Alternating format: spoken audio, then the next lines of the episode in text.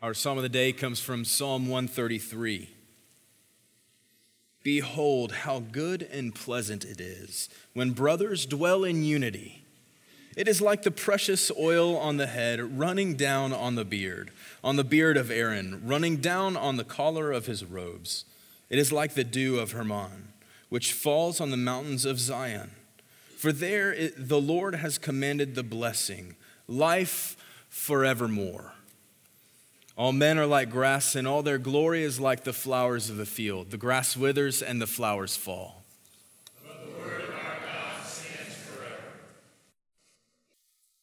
Our epistle lesson is found in Galatians chapter five. We are reading verses sixteen through twenty-six this morning.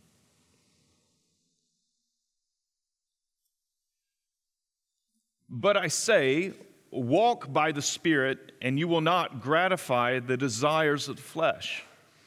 For the desires of the flesh are against the Spirit, and the desires of the Spirit are against the flesh. For these are opposed to each other, to keep you from doing the things you want to do. But if you are led by the Spirit, you are not under the law. Now the works of the flesh are evident: sexual immorality, impurity, sensuality, idolatry, sorcery, enmity, strife, jealousy, fits of anger, rivalries, dissensions, divisions, envy, drunkenness, orgies, and things like these. I warn you, as I warned you before, that those who do such things will not inherit the kingdom of God.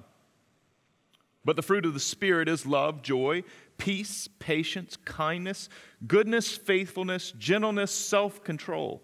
Against such things there is no law. And those who belong to Christ Jesus have crucified the flesh with its passions and desires. If we live by the Spirit, let us also keep in step with the Spirit. Let us not become conceited, provoking one another, envying one another. This is the word of the Lord. Thanks be to God. Let's pray. Father, as we come to your word this morning, we do ask for your Spirit's help, that you would lead us and guide us into all understanding of what it means to keep in step with your Spirit, and that our flesh and its passions and desires have been crucified with Jesus Christ. Lord, we ask that you will speak, for your servants are listening. Amen. Competition, tension, conflict. Aren't these three words that we typically use when talking about our Christian experience? That there is a competition inside of us. Two things battling out for our focus and our attention. That there is a conflict deep in the depths of our hearts where we feel one thing and yet we feel another, and we seem drawn in both places. There is tension, tension in which we know where life and freedom exist, and yet we oftentimes are drawn to the opposite of that. Rather than obeying the will of God, we choose our own will and our own way. And this is what is true of every Christian who's ever believed in our Lord Jesus, is that we feel these pulls. We feel a competition. We feel a tension. We feel conflicted. And the question for us this morning is, what do we do about that? What do we do about that competition? What do we do about that tension? What do we do with this internal conflict that goes on? And in Galatians five, the Apostle Paul writes to these Christians experiencing this competition, who are in the grips of this conflict in their own type of desires. And in verses sixteen through seventeen, Paul confirms for us that part of the Christian life is to be caught in these competing desires. He says, "But I say, walk by the Spirit, and you will not gratify the desires of the flesh. For the desires of the flesh are against the Spirit, and the desires of the Spirit are against the flesh. For these are opposed to each other, to keep you from doing the things you want to do." And Paul defines here two principles for us, two ways of life: the flesh and the Spirit. The flesh here refers to our sinful nature. That is, that the way in which we live, the orientation of life, when we were captivated by sin and under its control, this is prior to our conversion to Christ. And then there's a way of life that is in the Spirit. That is when we be, when we have been united to Jesus and we've been brought to new life, we are considered to be in the Spirit. And that these two principles then overlap and, and do war with one another. And that's the nature of the conflict that Paul here explains. He commands us to walk in the Spirit, but he acknowledges that we will continue to do the deeds of the flesh if we do not walk in the Spirit. And then he says that they are at war at the end of verse seventeen, for these are opposed to each other to keep you from doing the things you want to do. That the Spirit will keep you from doing the things of the flesh, those things of the flesh that you want to do, and that the flesh will keep you from doing the things of the Spirit, the things of the Spirit that you want to do, and that you'll be an internal mess. And friends, these are helpful words because they put words to the realities of our spiritual lives, the ways that we often feel, that there is this deep conflict going on, that we feel the tension and the turmoil, that we know what the good is, and yet we often choose the evil. And so Paul confirms that for us, that we have these competing desires. So in the middle of that, how does he counsel us? Does he just confirm it? And does he just say, that's your reality, welcome to your new normal? No. Paul presses further. After confirming that you have these competing desires, he leads us in two directions in order that we know what to do with this competition and this deep inner turmoil that ri- drives right down the center of our hearts. And the first thing, though, that he counsels us to do, he's going to say that it's essential that we define and clarify the nature of the conflict. You find this in verses nineteen through twenty-three. In verse nineteen, now the works of the flesh are evident: sexual immorality, impurity, sensuality, idolatry, sorcery, enmity, strife, jealousy, fits of anger, rivalries, dissensions, divisions, envy, drunkenness, orgies, and things like these. It's a list of fifteen if you were counting. And then he goes on. I warn you, as I warned you before, that those who do such things will not inherit the kingdom of God. But the fruit of the Spirit is love, joy, peace, patience, kindness, goodness, faithfulness, gentleness, self-control. Against such things there is no law. And that Paul here gives us two lists, two ways of life, the way of the flesh and the way of the Spirit. The way of the flesh is given to us with fifteen vices. It's an impressive list. The way of the Spirit is given to us with nine virtues. The way of the flesh here for us is broken down into roughly four categories. It's common for commentators to enumerate them this way, is that there are one category of sexual sins. This is sexual immorality, impurity, sensuality. Then there are religious deviations. That is idolatry and sorcery. Then there are disordered relationships. And this is actually eight of the fifteen. Enmity, strife, jealousy, fits of anger, rivalries, dissensions, divisions, and envy. And then there are sins of a lack of self-control or self-temperance. There is drunkenness, or drinking bouts is what the word actually means, and orgies, more sexual unfaithfulness. And so Paul lists and enumerates these four different categories with fifteen different words to say this is what the works of the flesh look like. He wants to label it. He amplifies it. He clarifies it for us so that we can understand that this is the true nature of the conflict.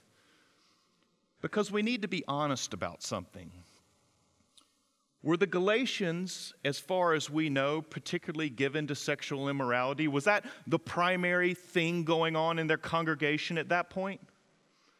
Was it that they were given to licentiousness and drinking bouts? No. Paul did address other congregations who were struggling with those things, but what we know about Galatia is that this was an argument and a division over religious matters, that it was an argument over piety. It was an argument over right beliefs and what it meant to be justified in front of God. And so when Paul focuses upon this list of vices, he gives the predominant amount of focus to those disordered relationships: enmity, strife, jealousy, fits of anger, rivalries, dissensions, divisions, and envy. And friends, when we think of the vices and the works of the flesh, it is perhaps easier for us to focus on those other areas, those other categories that Paul lists for us, things like sexual sins and religious deviations and lacks of self-control. But most of the force of his argument here is being put into categories and areas of life that break down community inside the church. And he puts them just on par there with sexual unfaithfulness. That Paul sees the dangers of jealousy and anger and rivalry and dissension equally. That is on par with the dangers of idolatry and sorcery. And he's pressing us here because it's so easy for us to justify those types of behaviors. And that in religious communities in particular, it's very easy for us to put lipstick on the pig and to say that it's justified. And he is allowing us no quarter. He's giving us no place to hide, that he puts these sins in the sins of the flesh. And he wants us to understand, he wants to label them very clearly for us and amplify it so that we get it. Now, as a young man, when I was first starting out in ministry, I had several mentors who were very helpful along the way. And they provided many different services for me. But one of the things that they did early on was they affirmed certain giftings in my life. And they said, Chuck, you know, you seem to have an ability, you have a critical apparatus that's very helpful, that you're able to look at a complex set of data and, and break that down and then come up with solutions to address that. And so they were telling me this when I was in my young twenties. I couldn't even fully appreciate what was being able, what they were saying. And they were also telling me something else that I couldn't fully appreciate. They said, Chuck, your greatest strengths in life are going to be your greatest weaknesses. And as I matured into my late twenties, I began to understand what they were saying. That that critical apparatus I had that could be so beneficial to people inside of ministry and in the church could also become a great weapon. In fact, when I needed to use that critical apparatus to my own advantage and to my own gain, I found that I could. I found that I could use it in certain ways to criticize others and tear them down, that I could do unhelpful things. And that being confronted, though, in that, I had to begin to ask myself a series of questions. Why was I doing that? And typically what I found is that there were a couple of reasons of when that critical apparatus was turning uh, and being used in the service of something else. That normally it was related to bitterness, anger with someone. And if I didn't like something that they had done and I was unreconciled to them, guess what I found it convenient to do? Find some pious reasons to criticize them. And then this, of course, could build divisions because you could gain people into your party and camp, and you could separate people into A, Group A and Group B. And then also there was another group of people who I could criticize, and I criticized them because I was envious. They were actually ahead of me in life, and they had obtained certain goals and had certain achievements, and I found them, myself jealous of them. And so what did I needed to do in that insecurity? Criticize them. That was the way that I could control it and bring them down to my own level. And fortunately, those same mentors came back to me, and they could help me identify that. And I remember reading the book of Galatians, specifically studying chapter five. And I was reading a book by Gordon Fee called God's Empowering Presence, and it's about the Holy Spirit. And when he arrived in chapter five to, to speak of the fruits of the Spirit, he says, yes, it's important to look at that vice list and that virtue list and see that most of the vices and most of the virtues are about the Christian community having rightly ordered relationships with one another. And it was like a bolt out of the blue, just striking me down. Everything was exposed. It was like all of that stuff that I had been doing to be divisive, that I had done out of envy, that I had done out of bitterness or anger, was just laid bare, and no longer could I put the lipstick on that pig. No longer could I make it smell better. No longer could I hide it or conceal it. Here it was. It was a work of the flesh. And friends, it's important for us, and I believe the reason that Paul goes to such great lengths with a long list of fifteen and nine is so that we can't hide it, so that we can't give pious excuses and justifications for things that are wrong. And he labels them as of the flesh. And then, of course, when he speaks of the Spirit, we find here things that we all esteem, that we want to hold up, that we believe are important. And of course, at the head of that train is love. Just above this in chapter five, he says that love is the summary of the law, that to love is to keep all the commandments, because to love will never violate the commandments of God. And so Paul tells us here that love is at the head of the train of joy, peace, patience, kindness, goodness, faithfulness, gentleness, self-control. And of course, he's not giving an exhaustive list. He says, and of such things, as such other things, that you could keep going, but that the fruit of the Spirit's work is to give virtues, not just of an inner disposition where you have a peaceful soul, but that you be a person who keeps the peace, that you be a person who's gentle and long-suffering with others, that you be one who lays down your life for others, that you be a joyous person. That that is what Paul is envisioning here. And so he labels the vices and he labels the virtues in order to get very crystal clear for us, because that's the first thing that he can do on our behalf when we're dealing with this internal tension and this internal conflict between the flesh and the Spirit, is that we understand what exactly are the works of the flesh and what exactly is the fruit of the Spirit. Which ones are a human endeavor and which one are, are of divine empowerment? This is what Paul's first move is for us. Now, the second move that he makes, though, as we deal with this internal tension, is that it's going to be essential for us to understand that the conflict, that conflict raging inside of us, is actually a contradiction. That at the heart of this tension lies a deep and profound and irreconcilable contradiction. Look what Paul says in verse twenty-four. And those who belong to Christ Jesus have crucified the flesh with its passions and desires. Now, if I were to ask you, if we were to raise our hands, who here feels like they have crucified the flesh with its passions and desires? I doubt we would have many takers. But that's also not what Paul says. You see, he doesn't say that those who have actively crucified the flesh with its passions and desires. It is not to say that those who have gone about the work of doing that themselves. That's not where he's pointing here. He says those who belong to Christ Jesus have crucified. That is a past tense verb. It's something that has happened. They have crucified the flesh with its passions and desires. Those who belong to Christ. And Paul is drawing us here back into his great arguments about what it means to be united to Jesus, that we share in his death.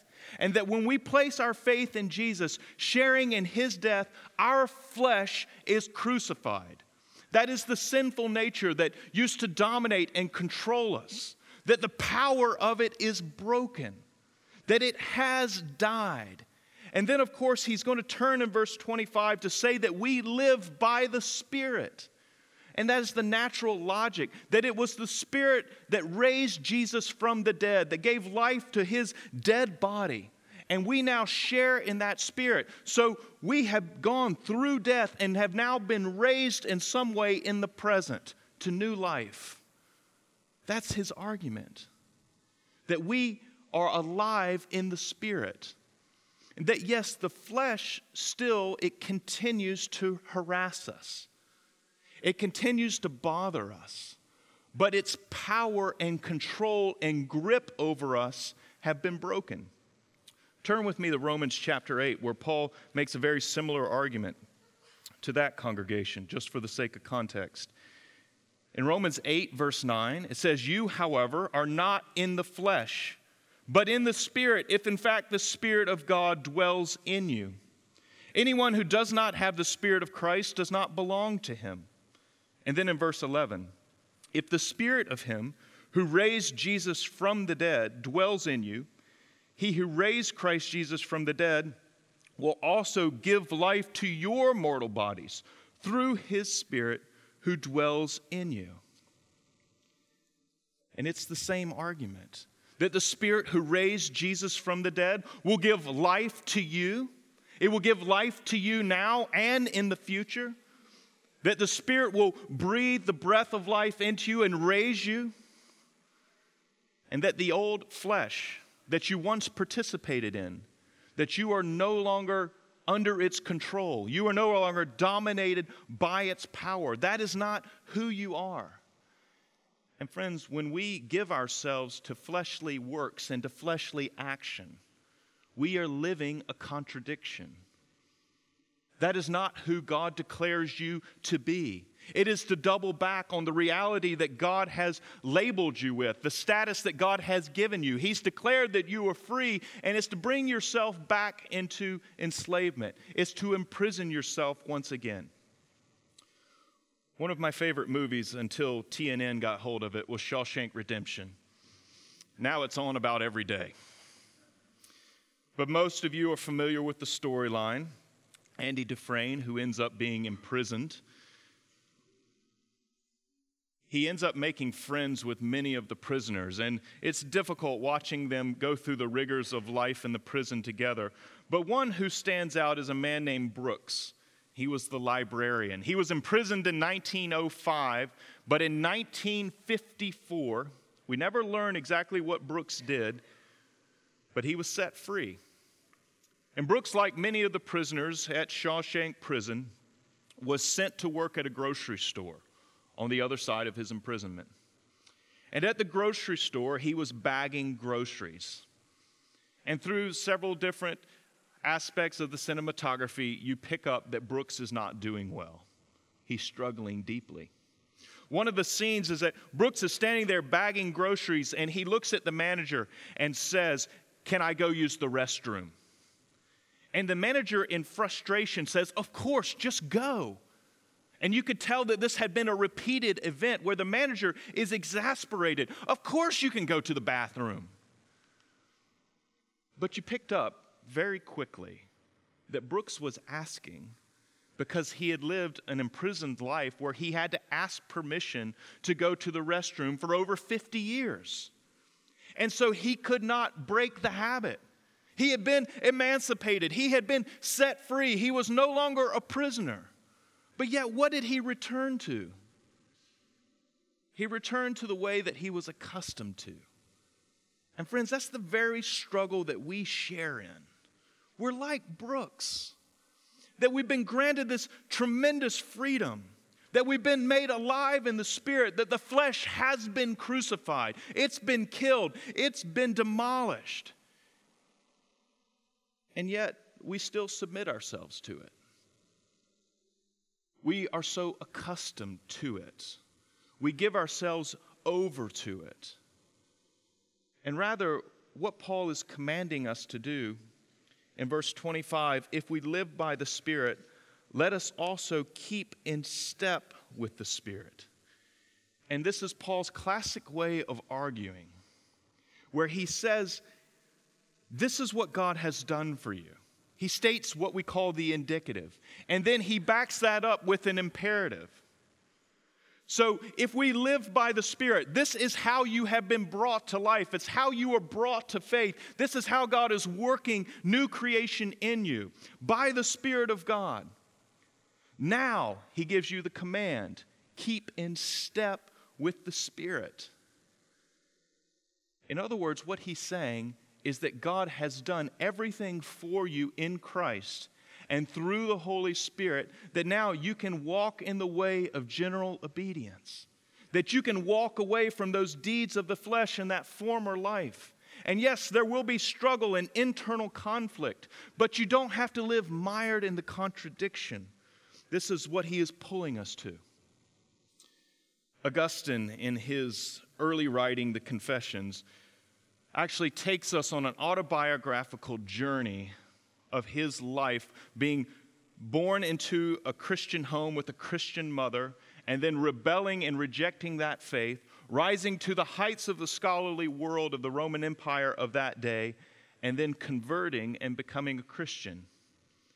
It's interesting to read because obviously he's writing about his non-Christian days after he has already converted and he's been made a bishop in the church there, the Bishop of Hippo. But Augustine remembers, because one of his primary struggles prior to his conversion was sexual faithfulness and chastity, or what he calls continence.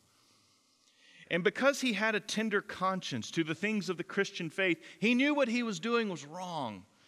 And so he once prayed, he said, "God, give me continence, but not yet." Y'all are way too prudish.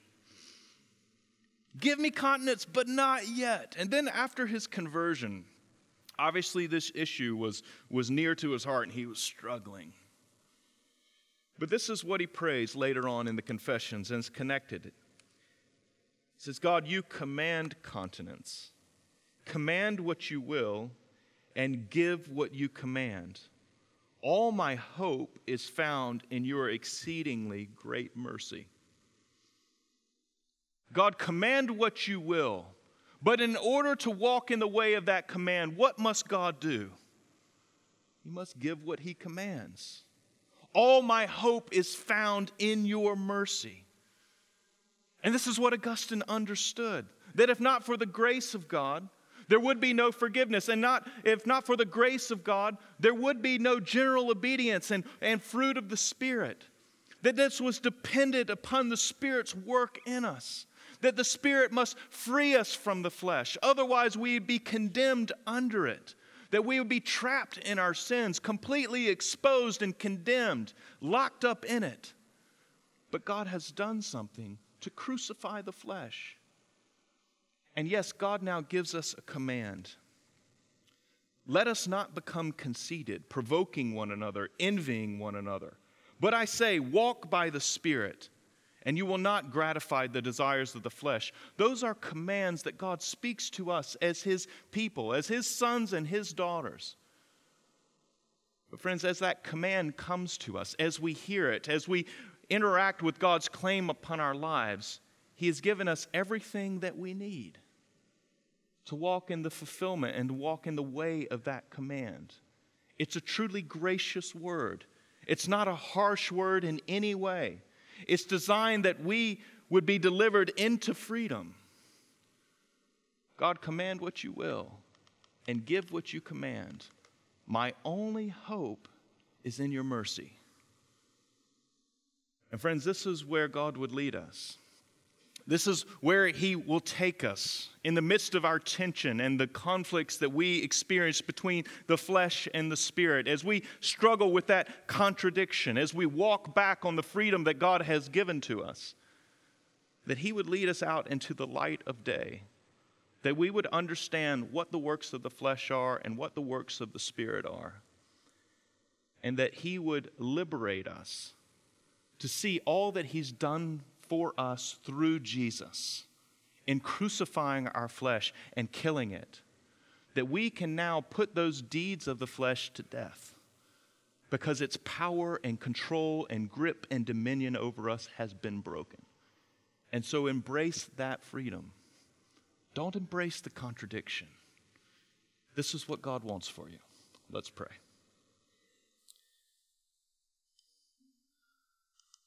Father, we confess that it is so easy and we are quick to embrace a contradiction about ourselves, that we have been set free, but yet so often we enslave ourselves, that we know that wisdom and truth and life exist in your will, but yet we turn to our own will. Forgive us for that. And by your Spirit, may we keep in step with the Spirit's work. Grant us to run in that direction, to embrace those great truths of the gospel, that we would know what it is to be free. Help us in our weakness. We pray in Christ's name. Amen.